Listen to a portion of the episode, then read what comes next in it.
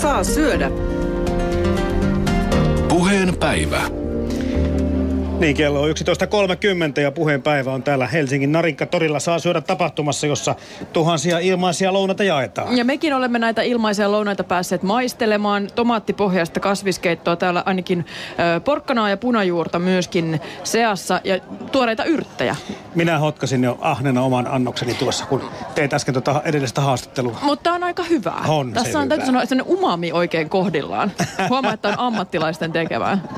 Joo, ja tota, siinä sekoitetaan nimenomaan semmoisia vihanneksia, joita ei välttämättä itse tuohon pataan tulisi heitettyä, noita punajuuria, porkkanoita ja tomaatteja so, tolla tavalla. Hyvä on. Ja, ja nyt sitten puhutaan näistä mikrobiologi-asioista, mikä meitä, mikrobikasvustoista, mitkä meitä kuluttajia monta kertaa ihmetyttävät kovin, koska tätä osastoa peläten me heitämme todellakin paljon tavaraa syömäkelpoista roskikseen. Elintarviketurvallisuusvirasto Evira valvoo elintarviketurvallisuuttamme, antaa siis neuvoja hygieniasta ja elintarvikkeita koskevista määräyksistä, elintarvikkeiden kuljettamisesta ja yritysten omavalvonnasta myös. Evira valvoo myös markkinoinnissa esitettäviä väitteitä elintarvikkeiden terveysvaikutuksista. Elintarvikkeiden lisäksi Eviran tutkimus ja valvontaan kuuluvat eläimet ja kasvit, mutta me keskitymme tällä kertaa pilaantuvien tuotteiden tunnistamiseen kotitalouksissa. Tervetuloa ylitarkastaja Pirjo Korpela Eviran elintarvikehygieniayksiköstä. Kiitos. Joo, ruokahävikki, aiheuttaako se millaisia tunteita, tuntoja ja ajatuksia sinussa noin niin kuin sanana, Pirjo Korpela? Joo, aiheuttaa. Ihan niin kuin siis ihan yksityisenä henkilönä aiheuttaa. Minusta ruo- ruokaa pitäisi vähän kunnioittaa, että, että roskiin heittäminen jotenkin tuntuu siltä, että meiltä puuttuu tämä ruoan kunnioittaminen. Äsken katsoit hieman merkitsevästi, tai olin ainakin tulkitsevani, tulkitsevinani näin, kun ö, puhuttiin puuron pois heittämisestä. No joo, siis mulla ei ole enää pieniä lapsia, että, että meillä jos, se, jos puuroa jää tähteeksi, se jää pataan ja sen uusinta käyttöhän on ihan mahdollista, mutta voisi olla, että jos se lautaselta joutuisi heittää roskiin, että sen, se olisi vaikeampaa.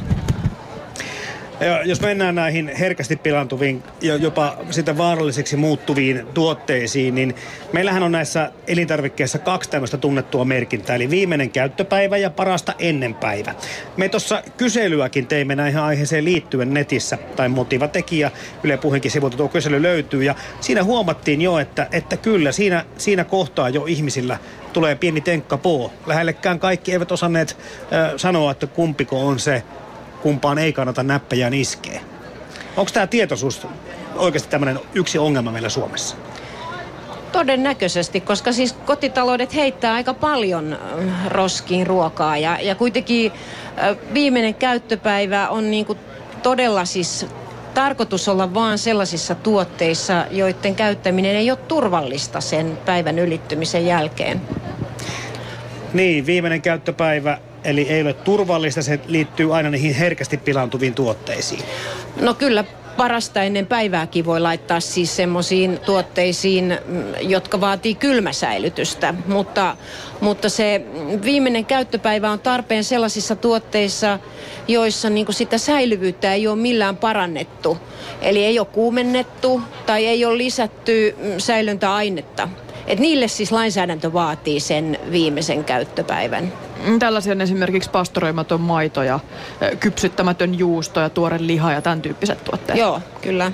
Mutta kuitenkin, jos samassa niin kuin jääkaapissa maitotuotteessa toinen smetana säilyy puoli vuotta sen parasta ennen päiväksi jälkeen, mutta maito vain viikon, niin kyllähän tota, voisin kuvitella, että kyllä kuluttajaparka on pikkusen ihmeissä.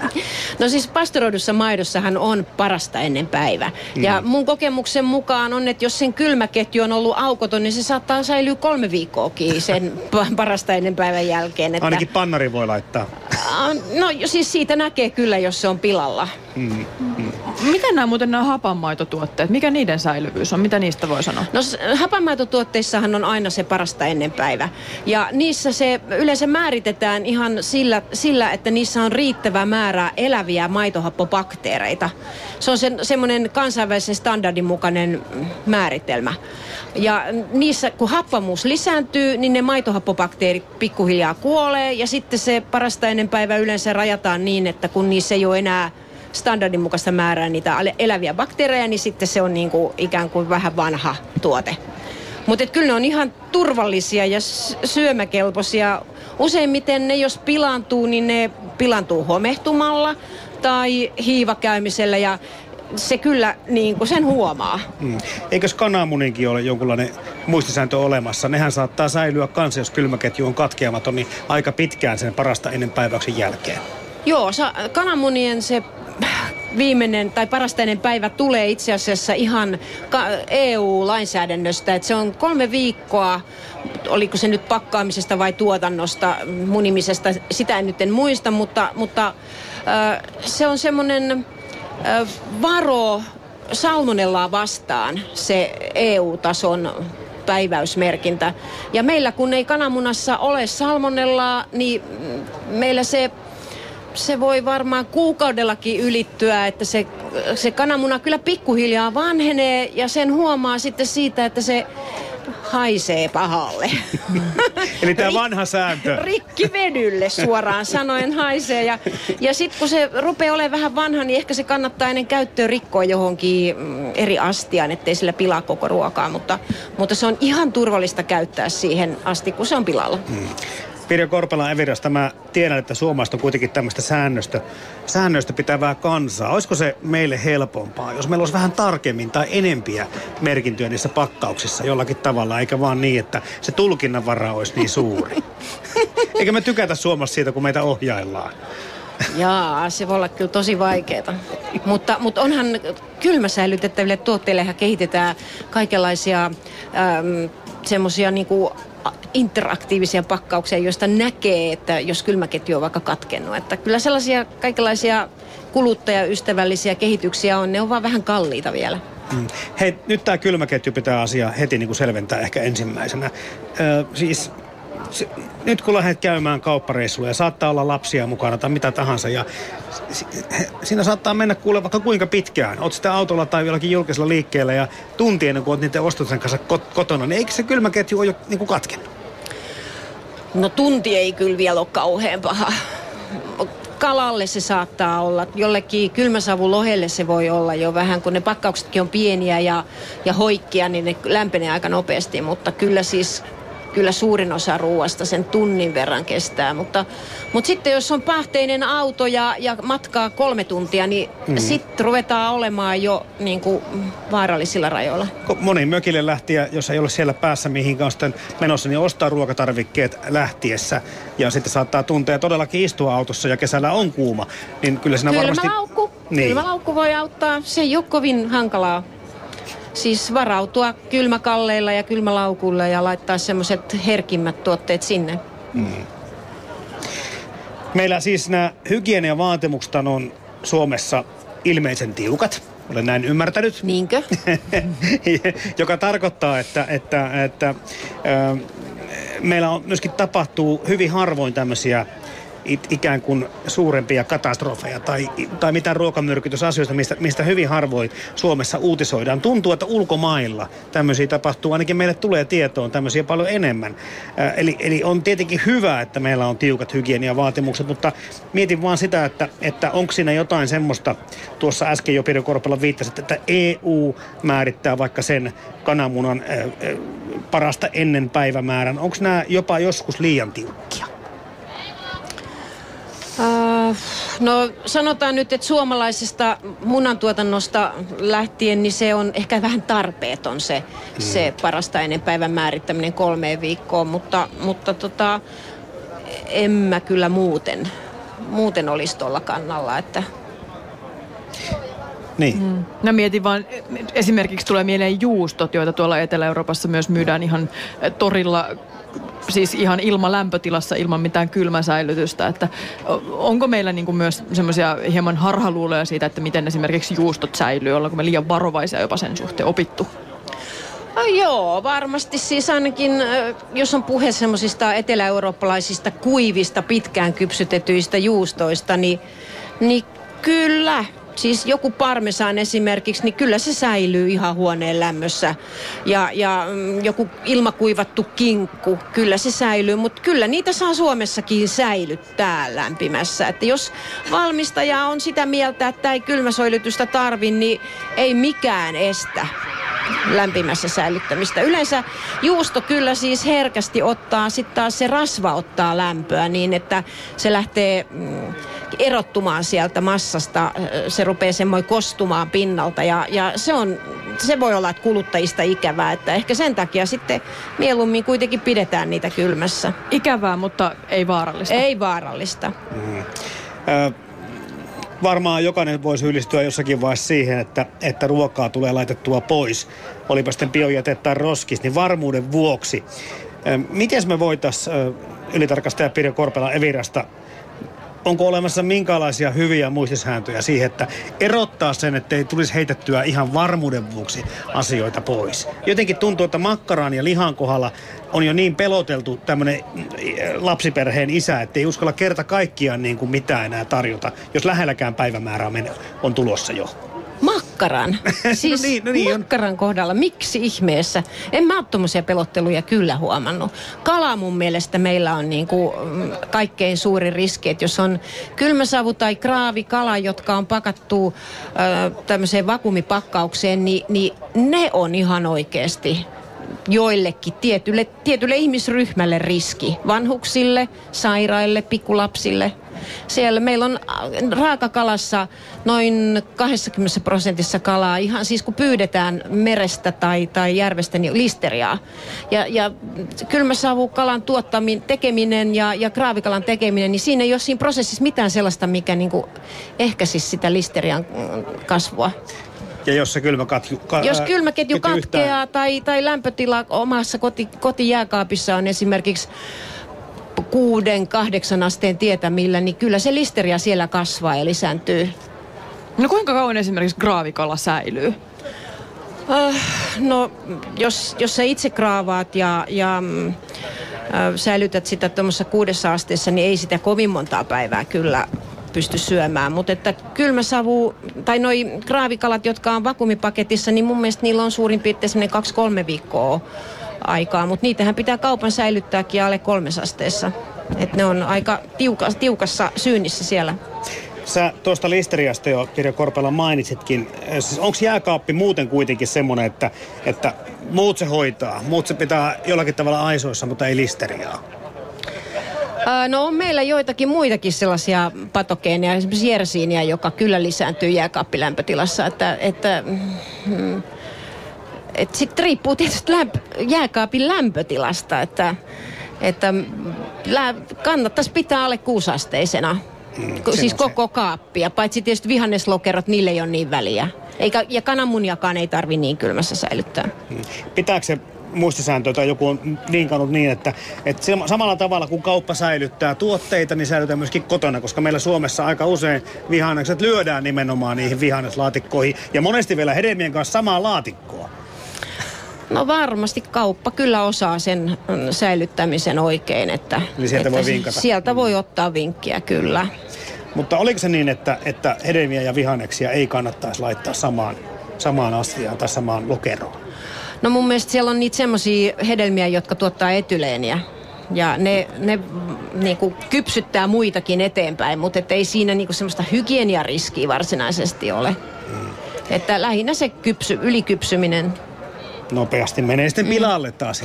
Rupeaa No joo, ihmisten mielestä niin, pilalle, kyllä. niin. Mutta se, se tunnistaminen, katso haista maista. Onko meillä mitään muuta olemassa käytännön asiaa siihen? Nyt puhutaan sitten kalasta ja lihasta vaikka. Millä sen, jos epäilee, että tuote on menossa pilalle? Jos epäilee, no kyllä mä sanoisin, että kuumentaminen, siis kypsentäminen, että jos ei se ole vielä niin kuin sellainen äh, pilalle mennyt, niin kypsentämällä sen useimmiten saa turvalliseksi. Kuumentaa riittävän kuumaksi. Listeria kuolee, jersiinia kuolee, suurin piirtein kaikki patogeenit kuolee. Ainoastaan jotkut itiöt saattaa jäädä, mutta jos sen syö nopeasti, niin, niin Sitten meillä on stafilokokki sellainen, jonka toksiini ei, ei, ei, ei tota, tuhoudu kuumennuksessa. Ja muistaakseni pakiluskereuksella on se toinen toksiini sellainen, että ne ei tuhoudu kuumennuksessa. Mutta sitten on jo raaka-aineessa ollut kyllä todella jotain vikaa. Että mä en ole pitkään aikaan törmännyt siihen stafilokokkitoksiiniin, että että se usein nimenomaan kehittyy siellä raaka-aineen puolella jo. Eli semmoinen lihatuote, mikä ei ö, tuoksu epäilyttävältä, eikä näytä, eikä tunnu, niin sen voi huoletta kypsentää. Ja kuumentaa, syödä, joo. Riittävästi nimenomaan. kuumentaa, niin kyllä. sitten se on useimmiten turvallinen, kyllä. Sitten on tämä tapa kanssa pakastimen kautta kierrättää tuotteita. Mitä sitten semmoisen tuotteen kanssa Pirjo Korpela pitäisi tehdä, että, että ostat vaikka sen miinus 30 prosenttia sit sieltä kaupan laadista tai miinus 50 prosenttia, eli samana päivänä on viimeinen käyttöpäivä, niin voiko sen tyrkätä vielä pakastimeen? Estääkö se näiden bakteerien lisääntymisen? Joo, se pysäyttää sen vanhenemisen kyllä jokskun aikaa. Että, että siis bakteerikasvun se estää kokonaan, mutta kyllä mä sanoisin, että kyllä nekin pitää sitten kuumentamalla syödä loppujen lopuksi. Että kuumennuksen kautta ruokalautaselle koska tämän olen kuullut monelta ihmiseltä, että jos viimeinen päivämäärä on ö, siinä käsillä, he eivät uskalla sitä ostaa sen takia, koska pitäisi päivän tai kahden päivän päästä vasta se ruoka valmistaa. Ja pakastimen käyttö kierrättämällä sen voisi tehdä ihan hyvin. Joo, et tietysti kaikki ruoat ei tykkää pakastamisesta. Et meillähän mm. on sellaisia ruokia, joiden rakenne muuttuu sellainen, että ihmiset ei pidä siitä lopputuotteesta, mutta, mutta tämä turvallisuusaspekti kyllä täyttyy. Ja tämä pakasteiden sulattaminen ja siivoaminen tuntuu olevan myös semmoinen paikka, missä sitä joutuu, joutuu kerta kaikkiaan heittää pois. Joku kerta käy niin, että ei edes tunnista, mitä siellä mahto olla. niin, niin mi, nä, eikö semmoinen yleissääntö ole, että yli vuotta ei kai pitäisi mitään kotipakastimessa, vaikka se yli tai miinus 18 ja kylmempääkin on, niin säilyttää? No joo, varmaan se on ihan hyvä neuvo. Sellainen yle, hyvä yleissääntö. Mm. Että on toki meillä jotain rasvasia tuotteita, jotka ei välttämättä säily niin kuin hyvänä, hyvän makusena vuottakaan. Mutta, mutta kyllä, se on semmoinen marttamainen hyvä neuvo. mutta kala, liha, erityisesti jauheliha ei ihan niin pitkään kyllä säily pakastimessakaan. No rasvaton jauheliha, ei selle välttämättä kauhean pahaa tapahdu, mutta mitä enempi rasvaa, niin sitä herkempi pilaantumaan. Onko jotain semmoisia asioita, mä jään miettimään sitä jääkaappia, tai kylmäketjun katkeamista tuossa puhuttiinkin, että tunti ei välttämättä haittaa, paitsi ehkä kalan kanssa, mutta osaako, osataanko me suomalaiset tämä asia kovin hyvin? Tiedetäänkö me, miten tuotteita pitäisi säilyttää ja, ja, ja mistä me osaamme niin kuin lähteä etsimään sitä ohjetta siitä, että jos pitää tunnistaa, että onko ruoka menossa pilalle? Onko nämä meillä semmoisia jokapäiväisiä arkisia asioita? No pitäisi olla. siis jääkaappikin on loppujen lopuksi aika helppo tutkia se, että missä on kylmintä jääkaapissa. Että mä muistan aikoina, niin mä itse tutkin sen omassa kaapissani sillä lailla, että, että kun äh, vauvapakkauksessa tuli semmoinen vesilämpömittari, niin sen laitoin juomalasiin ja sitten sinne hyllylle vuorotellen eri hyllyille ja sillä se tuli sitten niin kuin tsekattua, että, että missä on se kaikkein järkevin kalan ja lihan säilytyspaikka. Tota, muistaakseni vielä tu- tuloksen, koska aika paljon Pirjo Korpela on käynyt niin, että niissä paikoissa, missä pitäisi näitä lihoja tai kaloja säilyttää, niin on lämpimämpää ja taas niissä, missä vihanneslokeroita, niin on kylmempää. Tämä on pikkusen niin kuin ehkä ongelmallistakin. No mun omassa jääkaapissa kaikkein lämpimintä oli ylähyllyllä. Ja sitten ovi, ovipoksit kanssa ei, ei pitänyt kauhean hyvin lää, niin kylmää. Mutta kyllä muuten sitten vihanneslokerat oli ihan ok. Siellä mm, ne oli semmoista kahdeksaa astetta, ja, ja, mutta sitten ylähylly oli tosiaan yhdeksän, vaikka muualla oli viittä. Että se on aikamoinen ero jo se mm, ylähyllyn ja muiden hyllyjen kyky. Ja se ovi, kun ei pidä ihan täysin sitä ö, kylmää, niin se tarkoittaa myös sitä, että maitoja ei kannata pitää sitten ovessa. No ei, joo. Maidot kannattaa laittaa ihan sinne keskelle johonkin lähelle takaseinää. Tuossa tota, meille tuottaja vinkas ennen tätä haastatteluakin jo, että, että Pirjo Korpelan taloudesta ei tule ruokahävikkiä. Onko tämä, onko tämä väite totta? No mä oon... Suora lähetys, nyt pitää tunnustaa.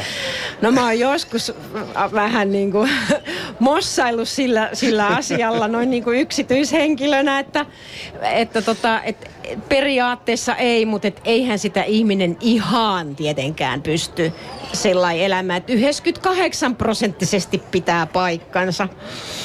No tota, mitä se vaatii? Vaatiiko se vaan, että sulla on paljon tietoa tästä asiasta? Vaatiiko se sulta paljon aikaa ja vaivan näköä, että sä saat pidettyä sen asian kurissa? Jaa. No siis mä sanoisin, että se vaatii sen, että, että jollakulla huushollissa on ikään kuin se jääkaappi hanskassa ja mielellään pakastimetkin hanskassa. Öö, et joku, joku tekee sitä ruokasuunnitelmaa niin, että jääkaappiin ei jää mitään mm. seilailemaan, mutta, mutta ei se nyt mikään kova homma. Mun mielestä se on ihan normaalia elämää. Etkä mene tuota Pirjo Korpela nälkäisenä kauppaan? No mä en käy kuin kerran viikossa kaupassa, mutta se johtuu siitä, että mä asun maalla ja kaupaskäynti on työlästä ja hankalaa. Mutta että mä menen ostoslistan kanssa kauppaan, se helpottaa ihan hirveästi. Ylitarkastaja Pirjo Korpela Eviran elintarvikehygienia yksiköstä kiitoksia käynnistä. Joko kävit muuten syömässä? Kävin kiitos ja oli hyvää.